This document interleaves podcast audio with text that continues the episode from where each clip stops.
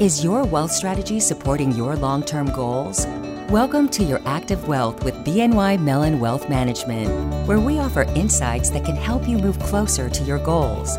We'll tackle timely topics through the lens of the five pillars that comprise our Active Wealth Framework invest, spend, manage, borrow, and protect, and provide guidance on navigating the unpredictable to help you build and sustain wealth. Hi, everyone, and welcome back to Your Active Wealth, where we discuss topics to help you build and sustain wealth. I'm your host, Alicia Levine, and today we're going to discuss why investors are increasingly fearful that the U.S. will be plagued by the return of stagflation, the unholy union of persistent rising inflation and a weakening economy. In March, a sell side bank on Wall Street polled institutional investors, and they found that 60% of institutional investors were forecasting stagflation, which is just up from 40% the month before. And investors also voted that recession was the second largest tail risk to markets behind the continuation of the Russia Ukraine conflict. So, stagflation, recession, terrible words to hear for an investor. What will it be? Our very own John Flahive, head of fixed income, thinks that neither are likely in the near term. And while recessions are part of normal economic cycles, stagflation, like we saw in the 1970s, is probably off the table. So, I've invited him here today to help me break it all down and to explain what we think is happening. John, welcome to the podcast. Hi, Alicia. Thanks for having me on. I think this is great because this is really on the minds of all of our investors. You and I both have very strong opinions about the potential for stagflation and recession in the US for 2022. But before we get to that, let's set the stage and define a very ill defined term stagflation. When you think of stagflation, it's really the melding of two words stagnation and inflation. Think of it as the same as motor and hotel creating motel. And as you mentioned earlier, it's really quite rare, Alicia. It's where unemployment is going up, inflation is also going up, but the economy is going down. And that usually doesn't happen. It's very rare to get all those ingredients going the same way. They usually don't do that. And the last time we saw this is in the late 70s early 80s when we had that commodity shock, when we had those two huge spikes in the 1970s in oil, one from the Middle East oil embargo conflict in 1973, and then later in the 70s from the Iran Iraq conflict. And so that was really the catalyst in the late 70s to produce it.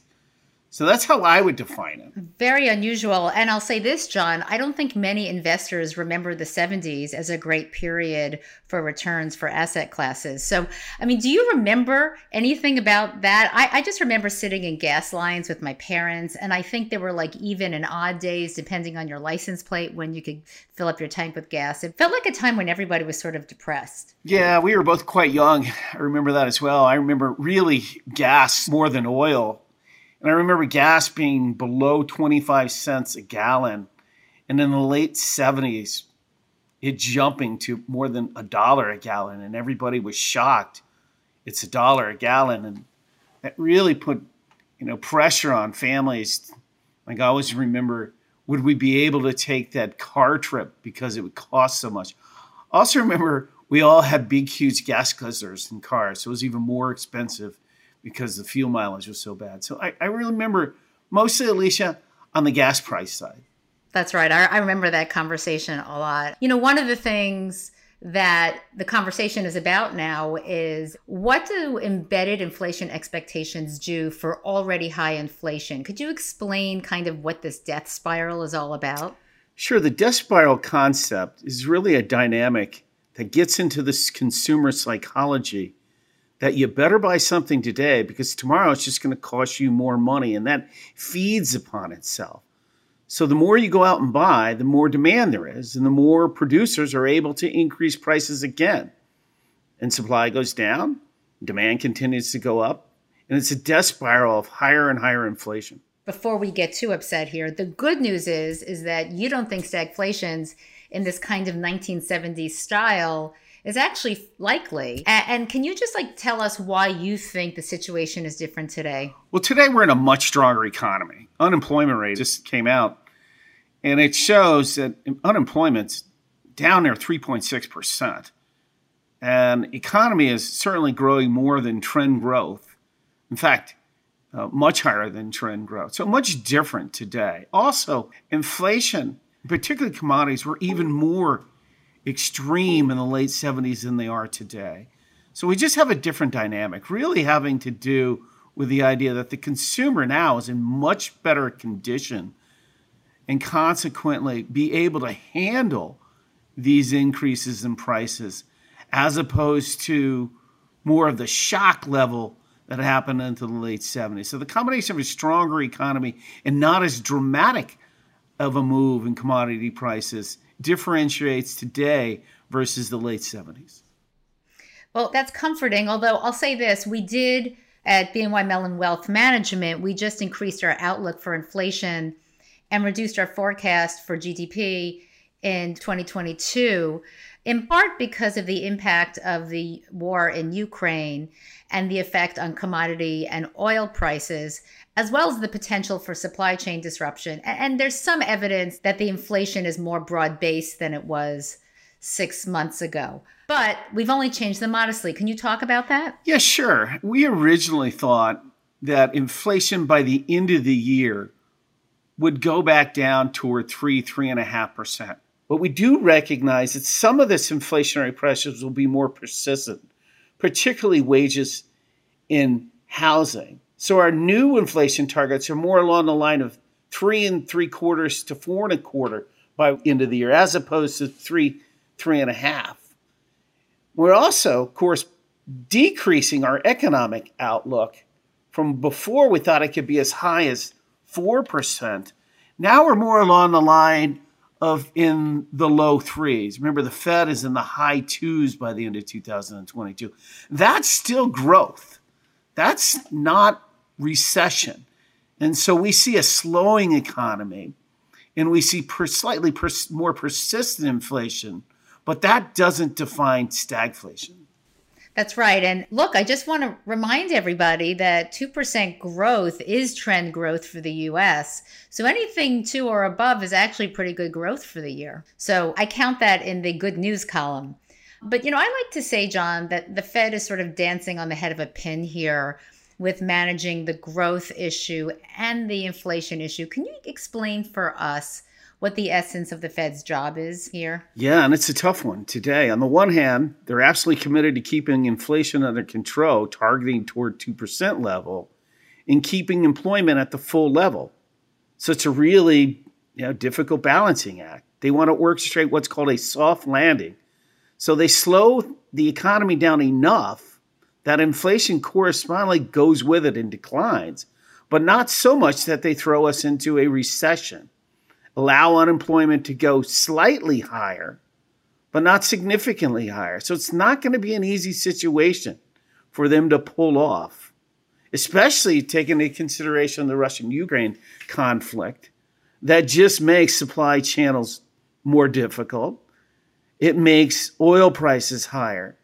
So it's really, really going to be tough for the Federal Reserve to pull off when you have Europe, which appears to be even greater likelihood of going into recession because they're closer to the conflict. So it's not going to be easy. So, how quickly do they increase short term interest rates? Do they do it more modestly? Or do they have to be more aggressive to choke off inflationary pressures? And so, not an easy situation for the Fed as they look out for the remainder of 2022 and into 2020.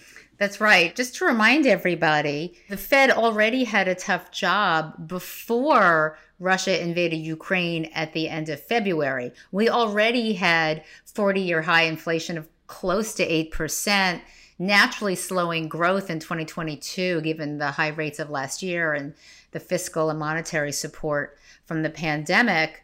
Um, I think what's deepened the issue and what's deepened the problem is that we've had a continued oil price shock that doesn't seem to go away so quickly if there's a stalemate on the battlefield, and with that, other surging commodity prices, including food, you know, which may threaten some of the developing markets that are dependent on Ukraine and Russian wheat. And on top of that, we have a sense that what may have started as deglobalization as a result of the trade wars of 2018 and the pandemic may actually get worse as a result of the war in Ukraine. So it's just really played into some of the already existing difficult issues that the Fed has to deal with when thinking about growth and inflation. So I guess the question is the Fed has lately signaled that it's looking to 1994 as a way of achieving a soft landing. So a couple of hikes, which are more than 25 basis points, maybe 50,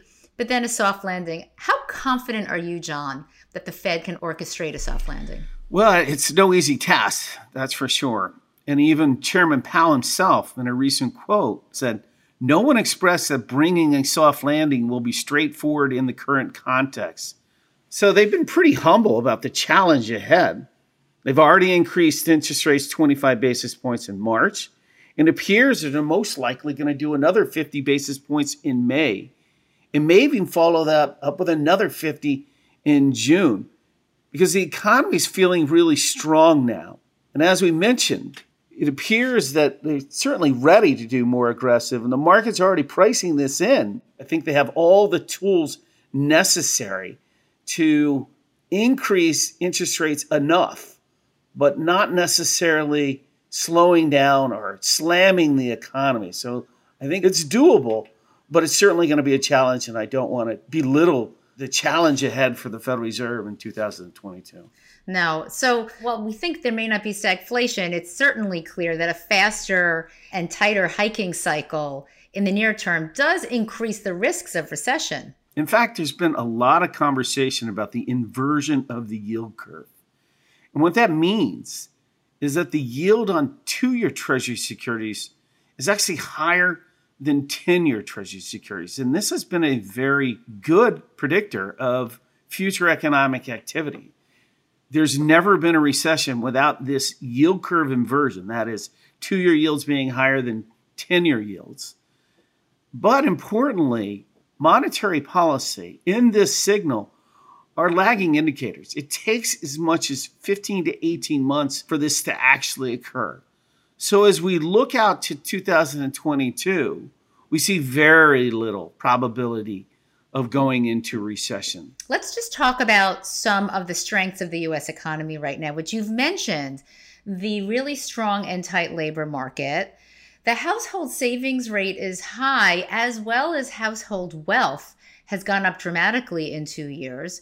We do see some signs of supply chains and the bottlenecks easing, and the retail spending is very interesting because you're starting to see the movement from the goods spending into services. Services like travel and doctor's appointment and concerts and going to Disney and amusement parks and things like that. Things that people were very reluctant to do in the middle of this pandemic. So there are signs that inflation on its own may be able to start coming down, particularly with some of the base effects.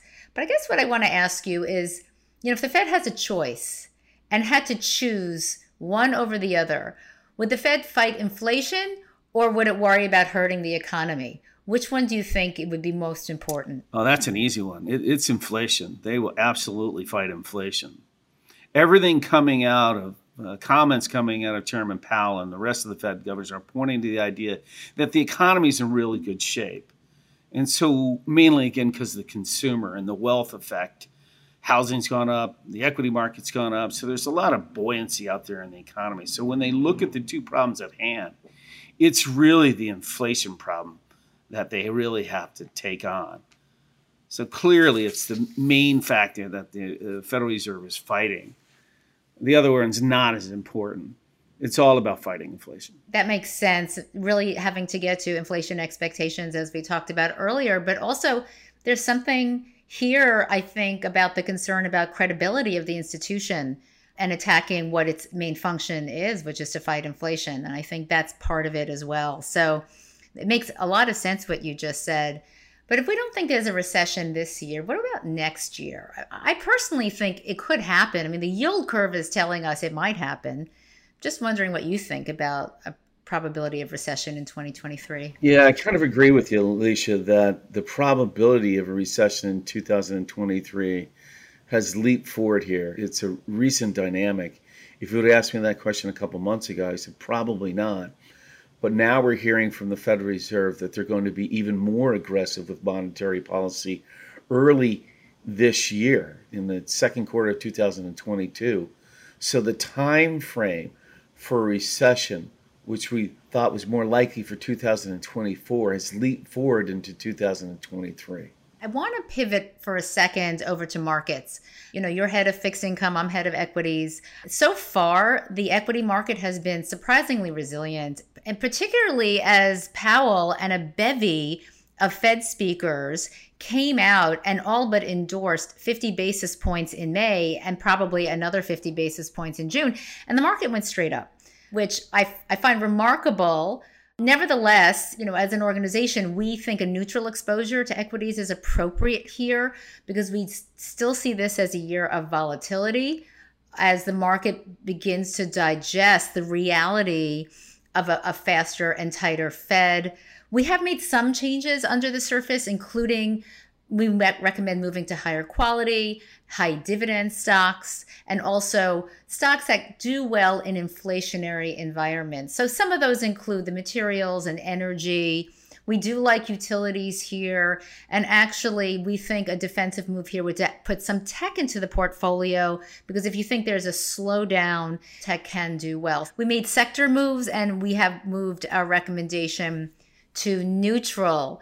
But in this kind of environment, can you talk about the challenges for bonds?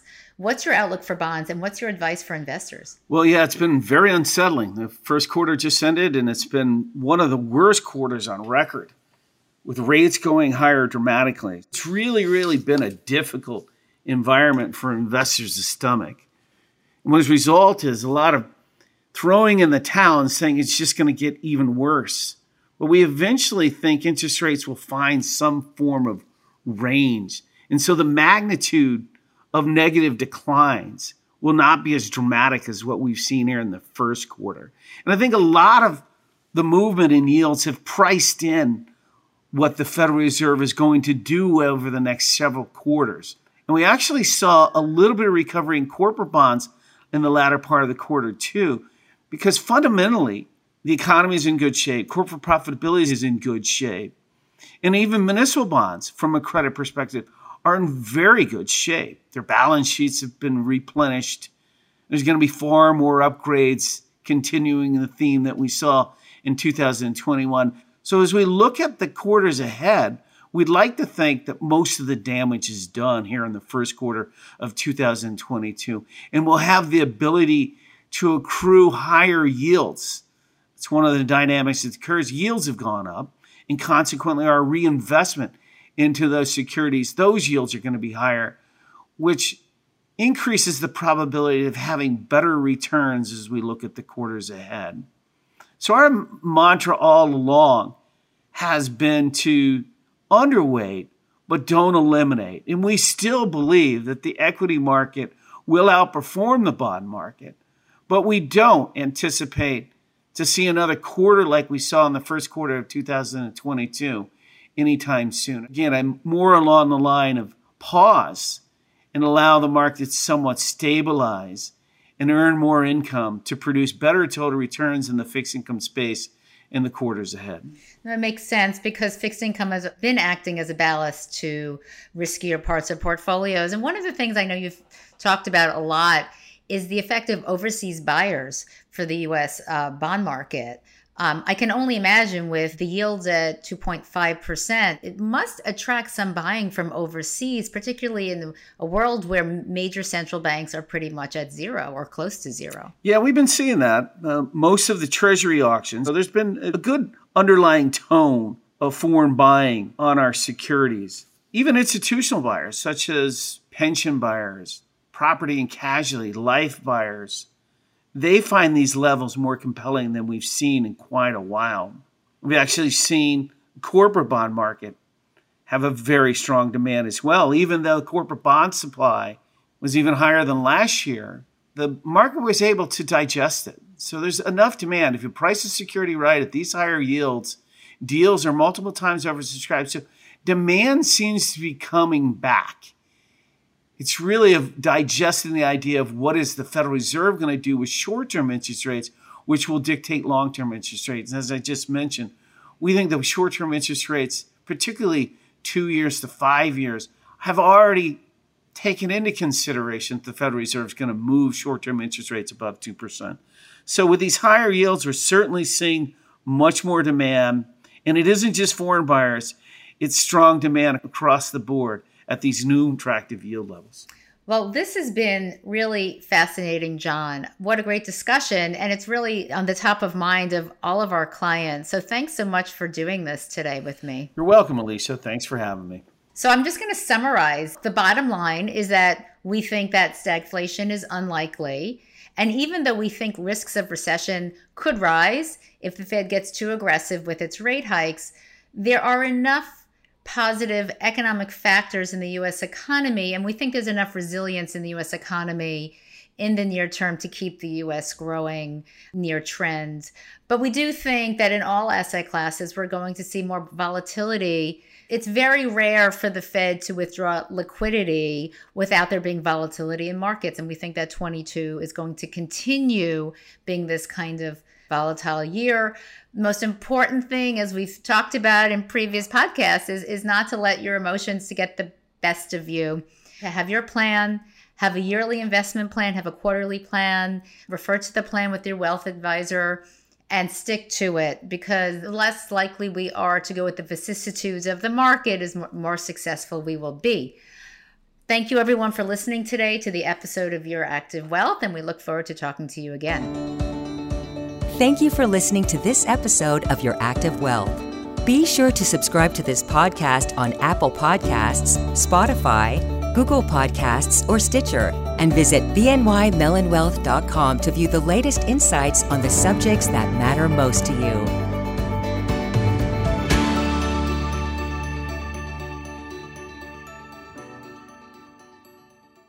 BNY Mellon is the corporate brand of the Bank of New York Mellon Corporation and may be used to reference the corporation as a whole and or its various subsidiaries generally. This material does not constitute a recommendation by BNY Mellon of any kind and is provided for illustrative educational purposes only. The information herein is not intended to provide tax, legal, investment, accounting, financial, or other professional advice on any matter and should not be used or relied upon as such. Effort has been made to ensure that the material presented herein is accurate at the time of publication. However, this material is not intended to be a full and exhaustive explanation of all of the investment or financial options available. The information discussed herein may not be applicable to or appropriate for every investor and should be used only after consultation with professionals who have reviewed your specific situation. This material and the statements contained herein are not an offer or solicitation to buy or sell any products, including financial products or services, or to participate in any particular strategy mentioned and should not be construed as such. Any investment strategies referenced in this material come with investment risks, including loss of value and or loss of anticipated income. Past performance does not guarantee future results. The views expressed within this material are those of the contributors and not necessarily those of BNY Mellon. BNY Mellon has not independently verified the information contained in this material and makes no representation as to the accuracy, completeness, timeliness, merchantability, or fitness for a specific purpose of the information provided in this material. BNY Mellon assumes no direct or consequential liability for any errors in or reliance upon this material. BNY Mellon will not be responsible for updating any information contained within this material and opinions and information contained herein are subject to change without notice. This material may not be reproduced or disseminated in any form without the prior written permission of BNY Mellon. Trademarks, logos, and other intellectual property marks belong to their respective owners. Copyright 2022, The Bank of New York Mellon Corporation, all rights reserved.